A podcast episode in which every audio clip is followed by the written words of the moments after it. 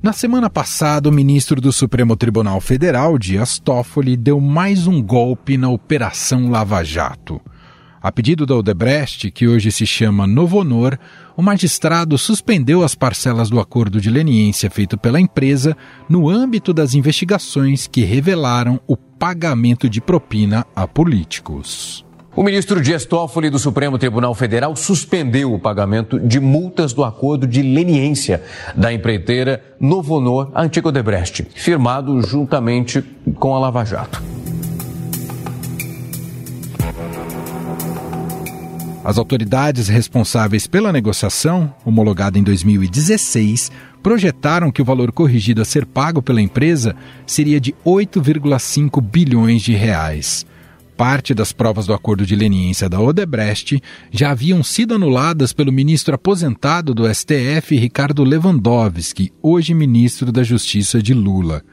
Ele levou em consideração o julgamento que declarou a suspeição do ex-juiz Sérgio Moro e considerou que havia vícios nas provas. E no mérito, concedo a ordem, a fim de reconhecer a suspeição do então juiz Sérgio Moro na condução da ação penal número tal, que tramitou na 13ª Vara Federal da Seção Judiciária de Curitiba, Paraná, decretando, por consequência, a nulidade integral de todos os atos processuais levados a cabo no mencionado feito.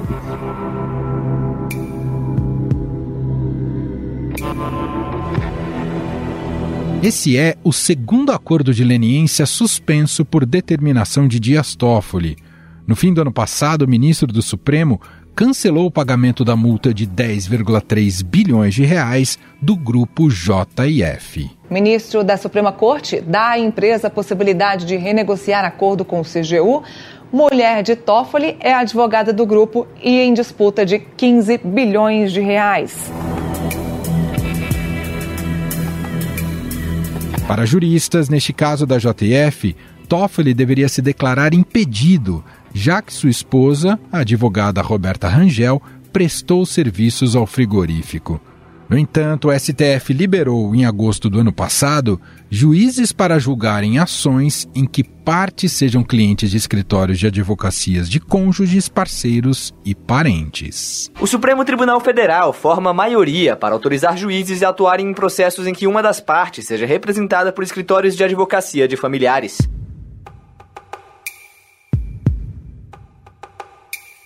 Os pagamentos foram suspensos enquanto a empresa analisa documentos da Operação Spoofing, que prendeu os hackers da Lava Jato em busca de mensagens que possam indicar a atuação irregular dos procuradores da força-tarefa da operação. Por causa dessas decisões recentes de Dias Toffoli, a ONG Transparência Internacional citou 9 vezes o ministro do STF em um relatório da percepção da corrupção em 2023. O relatório mostrou que o Brasil atingiu a 2ª pior colocação da história no Índice de Percepção da Corrupção, que é produzido anualmente desde 1995. Segundo o documento, o resultado é um reflexo direto do desmanche dos marcos legais e institucionais anticorrupção que o Brasil levou décadas para construir, além da degradação da governança democrática que o país sofreu nos últimos 4 anos. O nome do magistrado aparece em uma crítica às reservas de autoridade e poderes exacerbados do judiciário. Em resposta ao documento, Dias Toffoli determinou que a Procuradoria-Geral da República investigue a atuação da ONG Transparência Internacional no Brasil. Na decisão, o magistrado afirma que a medida é necessária para apurar eventual apropriação de recursos públicos por parte da organização na época da Operação Lava Jato. O ministro mandou investigar a atuação da ONG Anticorrupção Transparência Internacional no Brasil. Ele pediu que se investigue a destinação de verbas da Lava Jato para a ONG que estuda, analisa e mede aí a corrupção.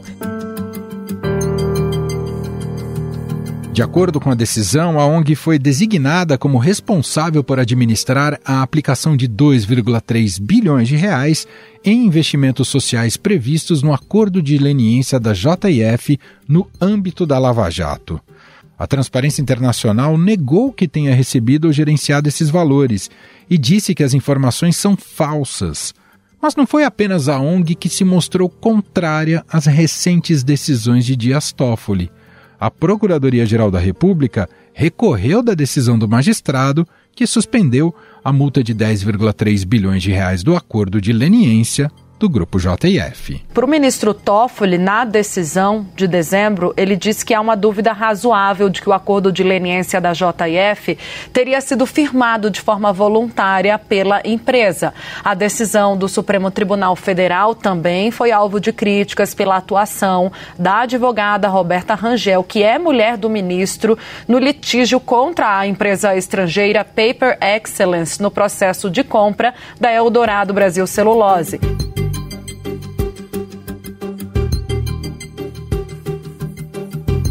Segundo o procurador Paulo Gonet, não há provas de que houve coação contra os empresários Joesley e Wesley Batista, controladores do grupo.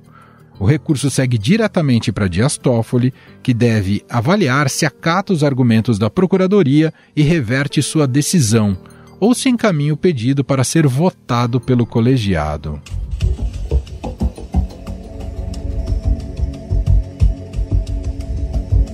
Esse movimento do ministro do Supremo Tribunal Federal tem incentivado outras empresas que fizeram acordos de leniência a avaliarem recorrer ao magistrado para escapar dos valores bilionários.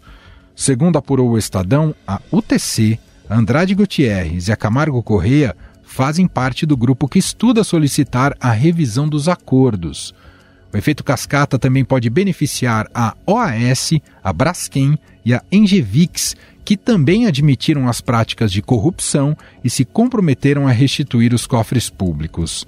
Os acordos de leniência firmados pelas 8 empresas somam 18,4 bilhões de reais em multas.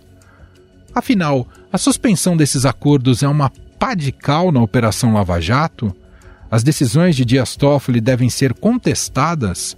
O quanto a imagem de combate à corrupção fica comprometida com essas decisões? Sobre estes temas, vamos conversar agora com o professor da PUC São Paulo e presidente da OAB Butantan, aqui na capital paulista, Maurício Januzzi.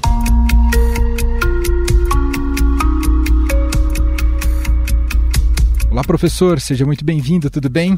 Tudo bem, graças a Deus, estamos à disposição aí. Professor, há base jurídica, fundamentos jurídicos suficientes para que o ministro Dias Toffoli suspenda, assim como fez, suspenda o pagamento das multas dos acordos de leniência, tanto da J&F quanto da Odebrecht? Como é que o senhor avalia essas decisões? Então, na verdade, quando você tem um acordo de leniência, você tem uma coisa que você chama de homologação, ou seja, o juiz que vai homologar, ele homologa aquele acordo entre as partes, e ao mesmo tempo que ele homologa, em regra, as partes abrem mão de qualquer recurso, fazendo com que aquela decisão se torne imutável, isso é, não passível de ser transformada ou modificada. Dentro desse sentido, a coisa julgada, que isso que eu falei, é algo que deve ser respeitado. Porém, se houver uma nulidade dentro daquele processo que envolva direitos ou garantias fundamentais, contraditória, ampla defesa, que são bases do devido processo legal, é possível pedir uma revisão de algo já transitado e julgado, de uma decisão, com base numa nulidade absoluta, ou seja, não tendo sido respeitado esses direitos. Com base nisso, foi pedida a suspensão por hora dos pagamentos até que se avalie se ocorreu ou não uma nulidade. No caso, a nulidade que está sendo invocada é a imparcialidade do juízo, e constatado que há uma parcialidade, isso gera a nulidade daquele processo onde houve homologação, e tudo que ficou, então, para depois disso, consequentemente, também é anulado. Então, sob esse ponto de vista, esta é a base, o fundamento para que o ministro tenha suspendido monocraticamente, maneira liminar, que a gente fala, esses pagamentos. Ocorre que nós estamos falando do Supremo Tribunal Federal. O Supremo Tribunal Federal, assim como qualquer tribunal, ele tem como característica fundamental o fato de ser um colegiado de juízes que julgam definitivamente determinada decisão.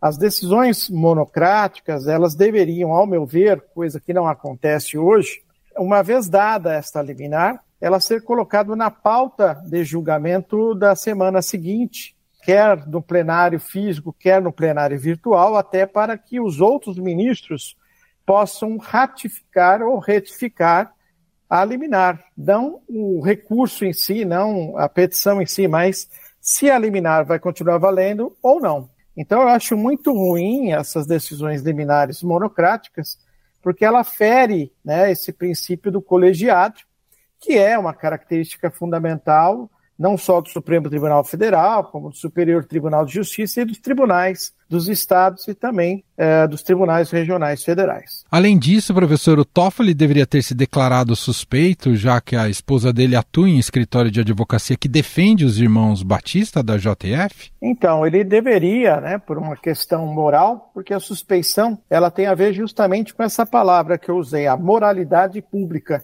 Moralidade pública significa que tendo algum parente, no caso a esposa, advogando para a parte, né, a qual ingressou com esse recurso, e ele sendo o magistrado que irá julgar, ele deveria se declarar suspeito. E nós sabemos que essa suspeição ela deve ser declarada pelo juiz, porque não há outra motivação senão a de cunho moral, de amizade ou de inimizade, ou de grau ali de parentesco, alguma coisa nesse sentido, que impede a parcialidade do julgamento. Ocorre que o ano passado houve um julgamento com repercussão geral lá no Supremo, dizendo que os parentes, em especial as mulheres dos ministros ou filhos dos ministros que têm um escritório de advocacia, não estariam impedidos de ingressar com ações junto ao Supremo Tribunal, ficaria a cargo do magistrado se declarar suspeito ou não.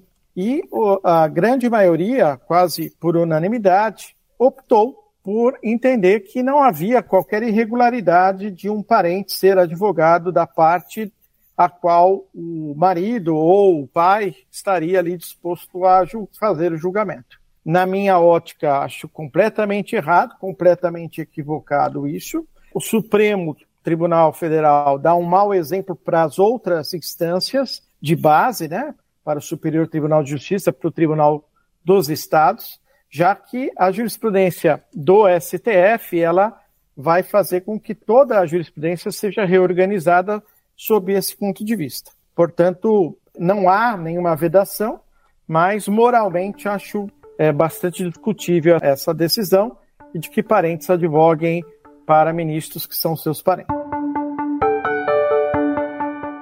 A Procuradoria-Geral da República, a PGR, recorreu nessa segunda-feira dessa decisão do ministro Dias Toffoli, né, que suspendeu a multa do acordo de leniência do grupo J&F.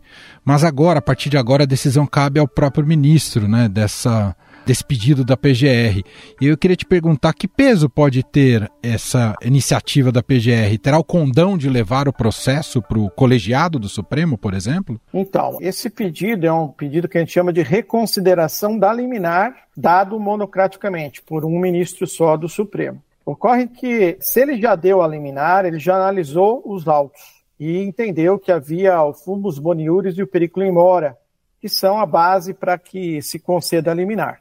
O fato da Procuradoria-Geral da República ter recorrido, na minha ótica, serve, né, de demonstração de que não concordou com a decisão, de que está inconformado com ela, e também de provocar uma nova decisão, que eu acredito não será reformada, ele manterá essa decisão, mas também requerendo que o julgamento vá a plenário, quer no plenário virtual, quer no plenário presencial, justamente porque cabe a todos os ministros decidirem esta questão. Questão importante, uma questão que faz com que o acordo de leniência, que é muito utilizado ainda, assim como o acordo de não persecução penal, que também é utilizado no dia de hoje, não fique ou não caia em descredibilidade, né? Porque se eu posso fazer um acordo de não persecução penal, um acordo de leniência, e por si só, num futuro distante eu possa vir a pedir a anulação, qual é a segurança jurídica desses institutos para com as pessoas que usufruem do Instituto ou para a população em geral que passa a não entender quais são os pesos e as medidas que estão sendo utilizados pelo Supremo, que me parecem ser 2 pesos para algumas pessoas, 2 medidas para outras pessoas também. Lembrando uma frase de que não se julga pela capa, né, mas sim pelo conteúdo, mas nesse caso me parece que está se julgando pela capa e não pelo conteúdo. De uma maneira mais ampla, a gente pode dizer, professor, que há um risco do combate à corrupção ficar comprometido no Brasil? Com certeza. A partir do momento que eu coloco as instituições em xeque e em descredibilidade, institutos que foram objeto de uma operação chamada Lava Jato e de outras tantas operações que já existiram, através disso, eu pude recuperar, né, o dano causado ao erário. Você gera o fim, né, do combate à corrupção, dá um recado muito ruim aos corruptos de que não haverá mais uma operação com este precedente ou com esta magnitude e que realmente roubar ou ser corrupto no país faz parte do negócio com o Estado. E para o Estado também, ele fica mais leniente com os seus compliances, né, com as suas áreas de atuação, para que isso não venha a ocorrer. Isso é um péssimo recado para a sociedade, para o Estado e para os particulares envolvidos. Quero te ouvir também, professor, porque conectado a esse tema, né, o Toffoli também mandou, nessa semana, investigar se a ONG Transparência Internacional se apropriou indevidamente de parte dos recursos nesse processo da Lava Jato.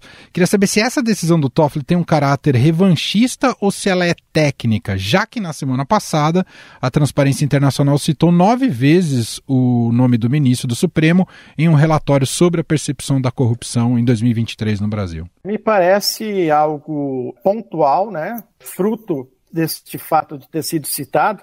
Nós estamos vivendo uma quadra no Brasil em que os ministros do Supremo Tribunal Federal não podem ser criticados, não podem ser confrontados, estou dizendo juridicamente, não podem ser colocados em discussão sob o ponto de vista de que aquilo que ele fala é lei e de que aquilo que ele fala não pode ser contestado. Então há uma soberba, há um quê de suposta ditadura do judiciário da mais alta corte do país, com a qual nenhum jurista, seja ele da direita ou da esquerda, não importa a sua conveniência eleitoral, tem que contestar. Ou seja, uma vez que há uma citação e há uma determinação, ou colocado na imprensa o nome de algum ministro, a revanche vem à tona com deflagração de operações, com instauração de inquérito, né? O que acontece no Supremo hoje é que a própria vítima Supremo, ele instaura o seu inquérito, ele como vítima, ele julga como vítima e há uma flagrante tergiversação sobre os poderes, né? Existe o Ministério Público para acusar, existe o Judiciário para julgar e existe a defesa por advogados ou pela Defensoria Pública para fazer esse papel. Acho que está tudo muito concentrado na mão de um único poder, o que é grave, o que um dos poderes deve se insurgir, que é a Procuradoria-Geral da República, colocando realmente em suspensão uma série de decisões desses ministros.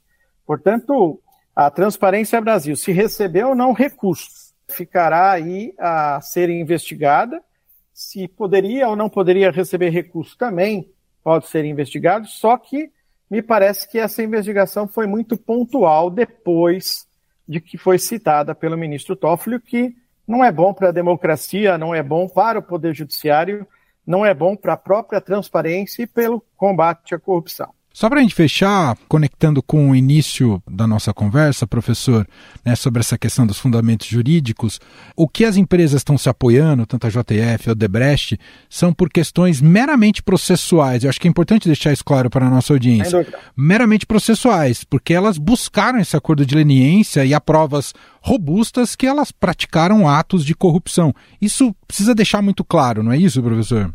Com certeza. É assim, para que alguém ou uma empresa, no caso do acordo de leniência, e para que uma pessoa física faça um acordo de não persecução penal, que tem a mesma natureza jurídica, ela precisa confessar o fato. Ou seja, ela precisa dizer que o fato existiu e que esse fato é verdadeiro.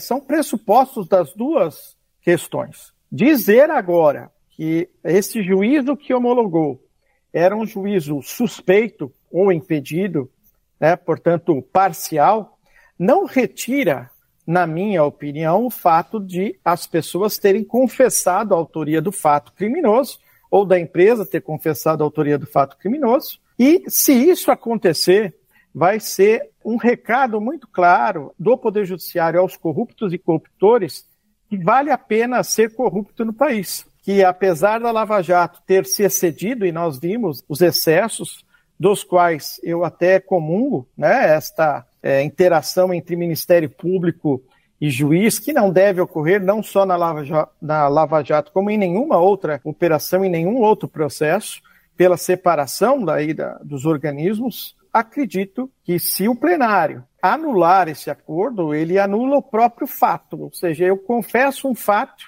porque um juiz que homologou aquele fato que eu confessei não poderia ter homologado, isso não existiu. Eu não conheço qual é o nome jurídico disso. Se isso acontecer, vai ser um novo capítulo da história, não só da Lava Jato, mas da investigação da corrupção.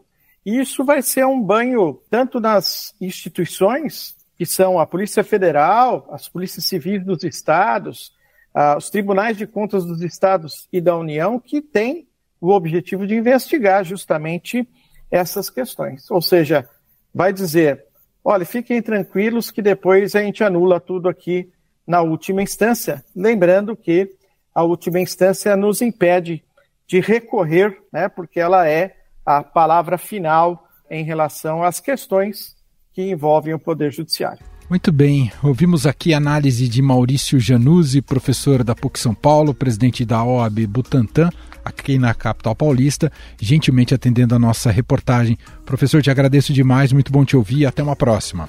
Eu que agradeço e fico à disposição da rádio e dos ouvintes aí para esclarecer de forma bem didática e direta as questões da República do Brasil. Estadão Notícias.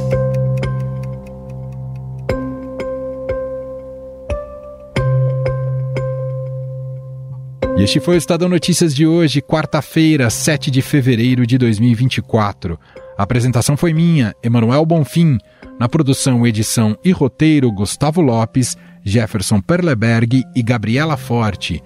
A montagem é de Moacir Biasi. E o nosso e-mail, podcast@estadão.com. Um abraço para você e até mais.